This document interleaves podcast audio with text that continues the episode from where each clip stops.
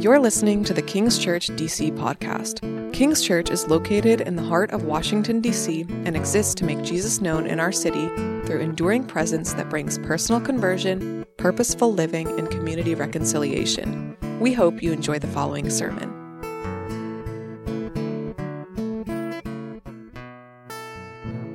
Well, good morning, everybody. Happy New Year again. It is the start of 20, I should say 2023.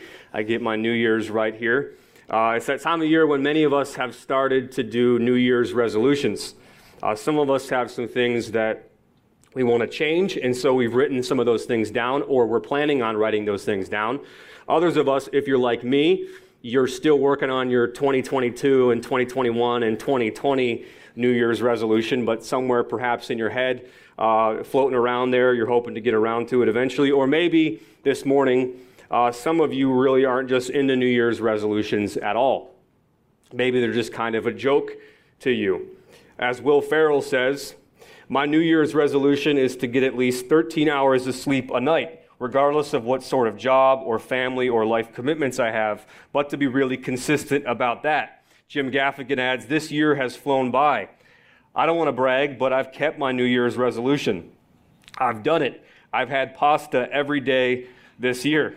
Whether you do New Year's resolutions or not, we all have moments when we realize we need to change something about our lives, about our circumstances, about our situation. We all have moments when pain or frustration sets in because of the way we've been approaching something. And the result is that we want to change. One pastor tells a story about the German poet Rainer Maria Rilke. And the story goes that Rilke one time went into a museum, and there he sees a statue of Apollo. And this statue impacted him so much in that moment that he goes home and he writes in his journal, I must change my life. What he's saying there is that sometimes in this life, when something really hits you, when something really moves you, when you experience beauty, when at your core you feel deeply enlightened by something, in those moments, you realize, I must change my life. You realize that you're not all that you should be. You realize that you're not all that you could be. And the feeling is, I must change my life. In our passage this morning, Jesus Christ, we will see, tells us how we can really change. He says, I can really change your life. If you recognize that your heart is like soil and that my word, my gospel, is like seed, and if you receive it, I can change your life. I can bring you to God. We may make New Year's resolutions to change our habits, we may make resolutions to make healthier choices, but our hearts can only really change if we encounter God. And through Jesus Christ this morning, you can know God. You can really change. And that's really the main idea of where we're going this morning. It's the main idea of this passage, and it's the main idea of this message, and it will be up on the screen, and it's this change comes through Jesus Christ. Change comes through Jesus Christ. Real change comes through Jesus Christ, an outer power that creates an inner wonder in our hearts, a grace that's not just about externals, but a grace that is about the internals, about the heart. My outline's also going to be up on the screen, and it's going to flow right from the text here at King's Church. We believe the Bible, we teach and seek to understand the Bible, and so these uh, points will flow right from the text of Scripture this morning. Number one, the parable of the sower. We'll actually look at the parable and ask why parables, what's going on in this particular parable. Number two, understanding our heart. We'll ask why is our heart likened to seed or to soil rather? And then number three, understanding the word. Understanding the word. Why is the word, why is Jesus' uh, teachings, why is his message likened to seed? And what we'll see this morning is that if we can recognize why our hearts are likened to soil and figure out where our hearts are at this morning, and if we can figure out why this word, why his gospel is likened to seed, and if we receive it for what it really is, he can begin to truly change our lives. So let's look at this first point the parable of the sower, or what and why parables. The text begins, verse 1. That same day, Jesus went out of the house and sat beside the sea. So it's been a very packed day for Jesus. He's been trending a lot, he's quite popular, and people have been fascinated by him up until this point. Things have started to get heated in the life of Jesus. He's made some people mad. He's upset the status quo, we might say. And so, after taking a little break, presumably at Peter's house, he goes down and sits by the Sea of Galilee. Verse 2. And great crowds gathered about him, so that he got into a boat and sat down, and the whole crowd stood on the beach. Here at King's Church, unfortunately, we make the preacher stand and the people sit, but here it's just the opposite. Jesus sits on a boat, and the people stand up to listen. Verse 3. And he told them many things in parables. Now, a parable is like an analogy or a metaphor, it's a way to describe something true, but using a story. They've often been called uh, earthly stories with a heavenly meaning. And those stories generally always use common objects or common things. It's similar to like if we were to say it's like that movie or it's like that scene from that particular TV show. Had Lord of the Rings been around in Jesus' day, he certainly would have used the Lord of the Rings or Star Wars to make his points. The text goes on, and Jesus tells us the parable this morning, verse 3. A sower went out to sow, and as he sowed, some seeds fell along the path, and the birds came and devoured them. Other seeds fell on the rocky ground where they did not have much soil and immediately they sprang up, since they had no depth of soil. But when the sun rose, they were scorched, and since they had no root, they withered away. Other seeds fell among thorns, and the thorns grew up and choked them. Other seed fell on good soil and produced grain, some a hundredfold, some sixty, some thirty. So the picture here is there's four soils. And the picture is that there's this farmer, and he's reaching into his bag and he's throwing these seeds around different soils. It's the same type of seed, but it's different soil. So the variable is the soils, not particularly the seeds. And the seeds are hitting each different type of soil. Notice the first soil is this path. And the path, of course, would have been the place where people walked. And so the ground there would have been very hard. And the seeds tossed there would have been easy pickings for the birds. Notice the second soil is the rocky ground. And of course, the seeds thrown there pop up quickly because the rocks there and that soil would absorb much more heat. Uh, but because there were so many rocks, the roots couldn't form in that soil. So when the sun c- comes out, out go the plants. The third is this thorny soil. The seed here grows up, but oh no, there's some thorns in the soil, and the thorns grow up with the plants and choke them out and kill them. And the fourth and final soil we see here is the good soil and the seed thrown here produces grain a hundredfold, some 60, some 30. That's a very, very, very high yield. So, four different soils and four different results, but the same seed. As Jesus ends this little story, notice verse 9 as the text goes on. He says something very interesting. He who has ears, let him hear.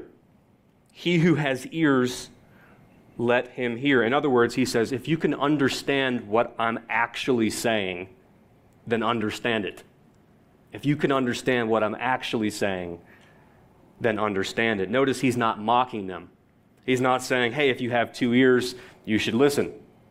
He's pointing out that there is a deeper meaning here. He's speaking about having spiritual ears. He's saying those who have open spiritual ears listen Take note. Think about it. Now, some time goes on, the crowd goes away, and his disciples come up to him and they say in verse 10, Why do you speak to them in parables? Said another way, the disciples are like, Jesus, people are confused. They don't understand what you're saying. They're saying, Jesus, why are you talking in stories? Just be direct. Just say exactly what you mean. This is Jesus is not giving us dating advice here, but notice what he says verse 11. And he answered them, To you it has been given to know the secrets of the kingdom of heaven, but to them it has not been given. For to the one who has more will be given, and he will have in an abundance. But from the one who has not, even what he has will be taken away. This is why I speak to them in parables, because seeing they do not see, and hearing they do not hear, nor do they understand. In other words, he says, I speak in parables to reveal but also surprisingly to conceal. To reveal, he says, yes, parables help explain a truth with a story. It makes it easier to understand, but also to conceal. It's a bit of a boss move here by Jesus. He says, some people have already made up their minds. They're so set in their ways. They don't want the truth, so I'm not going to give it. But then he turns to the disciples, notice, and he says in verse 16, but blessed are your eyes, for they see, and your ears, for they hear. For truly I say to you, many prophets and righteous people long to see what you see and did not see it, and to hear what you hear and did not hear it. He turns to them and he says, But you are blessed. You are blessed because you have open spiritual ears. You have spiritual life flowing through you. You have a heart that can receive, which really leads us this morning to our second point this morning understanding our hearts. Understanding our hearts, where we ask, why is the heart likened to soil here in this parable? Why is the heart likened to soil here in this parable? Jesus goes on to describe this parable and what it means. Notice again the path, the rocky soil, the thorny soil, and the good soil. First, the path, or what we'll call today the hard heart. Verse 18. Hear then the parable of the sower. When anyone hears the word of the kingdom and does not understand it, the evil one comes and snatches away what has been sown in his heart. This is what was sown along the path. The hard heart is a heart that just can't get it. There's something that is distracting them. Perhaps it's just a heart that is bored. C.S. Lewis, in his book, The Screwtape Letter, writes about fictional demons who've been tasked with keeping a guy away from discovering the truth, from discovering how to actually change. And in one chapter, the man goes into a library to read, to meditate, and the guy all of a sudden starts thinking about God. And he starts to meditate and reflect on his own standing before God, about the next life, about the things of God. And then all of a sudden, the demons, Lewis says, who have been assigned to him, call his attention to the sounds on the street, to the newsboy calling out the latest news, to the fact that he's hungry, needing lunch. And that's all that it takes. All of his thoughts about God disappear, and he's back to the mundane things of life. And from the point of view of the demons, they've won another day. For some of us, this is where our hearts are at this morning. We're distracted. We don't see how God can make a difference in our lives. We don't seek God as the source of change. We can't understand it. Next, the rocky soil, or what we'll call this morning the shallow heart. Verse 20. As for what was sown on rocky ground, this is the one who hears the word and immediately receives it with joy. Yet he has no root in himself, but endures for a while, and when tribulation or persecution arises on account of the word, immediately he falls away. This is a heart that, of course, hears the gospel. They hear Jesus' words. They're moved by it. They like it. But because they never develop roots, actual understanding, when difficulties come, they drop out. This is Gandhi, who learns a little bit about Jesus, and then he walks away. And he famously says, I like your Christ, but I do not like your Christians. Your Christians are so unlike your Christ. This is the recurring story in churches all over the world. A person walks in, they get excited about God, they get excited about the Lord, they feel God tugging at their heart, and then a conflict with someone happens in the church. They realize something about their lifestyle is in conflict with the words of God. And so they bounce because the roots aren't very deep. And maybe this is some of us this morning. And look, I'm sorry if you've ever seen Christian hypocrisy. I'm sorry if you've ever had conflicts with anyone in the church, this church or another church. I'm sorry if there's something in your lifestyle that conflicts with God's word. But fun community, positivity, family values, friendships, and dating pools are not the reason we come to Christ. We come to Christ for God. He is our reward. We come to grow deep roots in Him, to know Him, to follow Him, to worship Him, to hold Him as our greatest treasure. Jesus goes on and He explains this third soil, the thorny soil, or, soil, what we'll call this morning the divided heart. The divided heart, verse 22. As for what was sown among thorns, this is the one who hears the word, but the cares of the world and the deceitfulness of riches choke the word, and it proves unfruitful. This is the heart that hears the word, they believe it, they want to follow it, but other things choke it out, specifically the cares of this world and the deceitfulness of riches. That word cares is the Greek word merimna, which explains the state of being pulled apart. It's translated sometimes as worries or anxieties. It's saying that the anxieties of life, the worries of life, choke out the ability to change, to walk in the truth. And that word deceitfulness here has to do with being tricked in this case, tricked by the promises of being rich. The lie is that if you're rich, you will have ultimate security, ultimate peace, ultimate salvation, and the pursuit becomes that. For some of us, this is where we are this morning. When we're alone, we feel like we are being pulled apart by our fears, by our worries.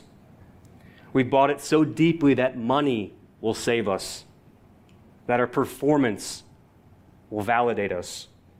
But this morning, have faith. Believe in the resurrection. Trust that God is real and can be real in your individual life. Verse 23, the good soil, the open heart, we'll call this morning. Verse 23. As for what was sown on good soil, this is the one who hears the word and understands it. He indeed bears fruit and yields in one case a hundredfold, and another 60, and in another 30. This is the heart who hears the word, they understand it, they receive it like a seed, and the roots start to go down deep into their life. The truth and all the implications of the truth go deep into their heart. And the result is lots and lots of fruit, a very, very, very high yield. That is, their life changes. That shows up in how they treat people, it shows up in our generosity, in our spiritual lives, and how quickly we forgive, and their excitement for worship, and their ethic, their zeal, their witness, their living out of the gospel. The truth in word produces these things deeply and richly in their lives. They're changed. Now, the answer to why the heart is likened to soil is right here, isn't it? It's because the heart is really, really, really important, especially when we think about change at all as a subject. In the Bible, the heart describes the real us. It's who we are, it's the, the seat and center of human life. The heart is the center of our personality, it controls the intellect, the emotions, the will. It's us, the heart. In Christianity, knowing God, is all about a new heart. It's about a renewed and a restored heart. The promise of the new covenant, the New Testament, is that anyone who believes on Jesus Christ, anyone who trusts him, receives spiritual life. And that spiritual life changes a person. It's an outer power that creates an inner wonder. It makes things like the holiness of God, God's love, heaven and hell, the hope of the resurrection, it makes those things real. They go from abstract ideas out there to real, solid, life changing, felt realities. And the result is that it produces change in us. And how does that happen? Well, that leads us to our final point this morning understanding the Word. understanding the word, where we ask, why is the gospel likened to a seed? Why is the gospel likened to a seed? Spiritual life, having a new heart, having the experience of an outer power that creates an inner, inner wonder from knowing Jesus Christ, from believing on Jesus Christ, it comes from an understanding of His Word, knowing who He is, knowing what He's done for you, the greatest truth in the universe. But why does He liken that to a seed here? Why is the gospel, the Word of God, called a seed? here in this parable. The Old Testament calls the Word of God a hammer. The Old Testament calls the Word of God a fire. It calls it a sword. But why does Jesus pick up on the imagery of a seed? Hammers break things, swords cut things, fires burn things. Seeds seem like weak things. But if we understand why Jesus likened his word, his gospel, to a seed here, and if we receive it, it can unlock the key to really changing and continuing to change. Here are three reasons. Number one, seeds have power. Seeds have power. Seeds have the power of biological life in them. If you take glass or you take rocks or you take stone and you put them in the ground, nothing is going to happen. But if you put a seed in the ground, power is released. Something happens. The seed cracks open, roots forms, the plants rise, fruit comes. In the same way, God's word, God's gospel has power. It has power to change a heart. It has power to change your life. In James 1, we read, He chose to give us new birth through the word of truth so humbly accept the word planted in you, which is able to save you. First Peter says, You have been born again, not by perishable seed, but by imperishable seed through the living and abiding word of God. What Jesus is saying here, what Peter is saying here, what James is saying here is that when the words of God, when the gospel comes into your life, it's more than just words. It's more than just content. When we understand those words, when we understand those implications, the truth of those words, spiritual power comes into our lives. An outer power that creates an inner wonder. The very life of God comes into us through the understanding of His Word, through our understanding of the gospel. And for those of us in Christ this morning, that very life of God has made real to us the things that really are things that we couldn't really see before, things like the holiness of God, the power of His Spirit, the love of God for us individually and intimately in the cross of Jesus Christ. Maybe those things were nonsense to us before. Maybe they were just theoretical ideas. Maybe they were just boxes we checked, but now they're realities. And when the going gets tough, the wisdom of God, the grace of God, the mercy of God, the power of God are things we actually rely on rather than just freaking out. So number one, seeds have power. Number two, why did Jesus liken his word, his gospel to a seed? Why did he liken his word, his gospel to a seed? Well, number two, seeds release their power through depth. Notice in seeds one, two, and three, the path, the rocky soil, the thorny soil. The problem in all of them was depth. Nothing happens in the first soil, the second soil is plants, roots, they don't go deep enough. And the third soil is plants couldn't overcome the weeds because the roots weren't strong enough to stay alive. In every instance, it's a problem of depth. But in the fourth soil, in the good soil, where the plant grows strong, it's because its roots were deep. This is because seeds release power by going in deep. Seeds release their power only if they go in deep, if the roots go deep to weather the storms of life. In the same way, the gospel creates the very life of God, spiritual power, in the same way that seeds do in the soil by going deep. What that means is that to really change this morning, to continue to change this morning, we need to go deeper into the gospel. We need to realize that so often it's fear that is holding us back, it's shame that paralyzes us. It's guilt that disrupts you. It's your pride that gets you in trouble. It's greed that isolates us. It's entitlement that crushes us. It's bitterness and anger, all these things. But in the gospel, these things are no longer our operating system. We have a new operating system. We live out of that operating system. And it's the blood of Jesus Christ that drowns our shame. It's covered our guilt. It's humbled our pride. It's freed us from all bitterness and greed and anger. It's made us new. May God help us to go deeper in Him, to know Him more, and to change for real. Third and finally, this morning, why does Jesus liken His word, His gospel, to a seed? Because a seed's power is in its weakness. A seed's power is in its weakness. One pastor tells a story about how he was once in Italy and he goes to this graveyard. It was a tourist attraction because there was a very, very, very old grave there, hundreds and hundreds of years old. It was probably a king or some type of royal. And there was this giant, thick slab of marble over this grave. It was huge heavy, immovable, but somehow an acorn had fallen into the grave. And somehow, over time, over hundreds and hundreds of years, this tree had grown up. It had found a way out of the one side, and it got bigger and bigger and bigger. Eventually, it's this huge tree. And over the centuries, it cracks this marble, this marble slab, and it rolls it into two. And everybody used to come and see this sight. Now, think about that. That is an amazing picture. A little weak acorn, this little tiny seed, dies and it releases a power that teams of men and horses could never do. Why does Jesus Christ liken his word, his gospel, to a seed? Well, here's the answer. Ultimately, this parable is about him.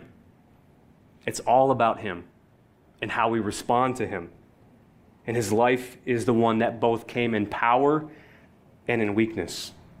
He died for you and for I this morning, but he rose from the dead. And that reality brings new life. It can produce something in you that can really change you, that eventually, one day, someday, will absolutely break whatever marble slab holds you back from the life that he has for you. He died for you this morning. He rose for you this morning. Believe on Him this morning. He is the one who can change your life. Thank you for listening to this episode of King's Church DC podcast. If this sermon encouraged you, please like, rate, and subscribe to our podcast. For more information on our church and service times, please visit kingschurchdc.com. We hope you will join us again next week.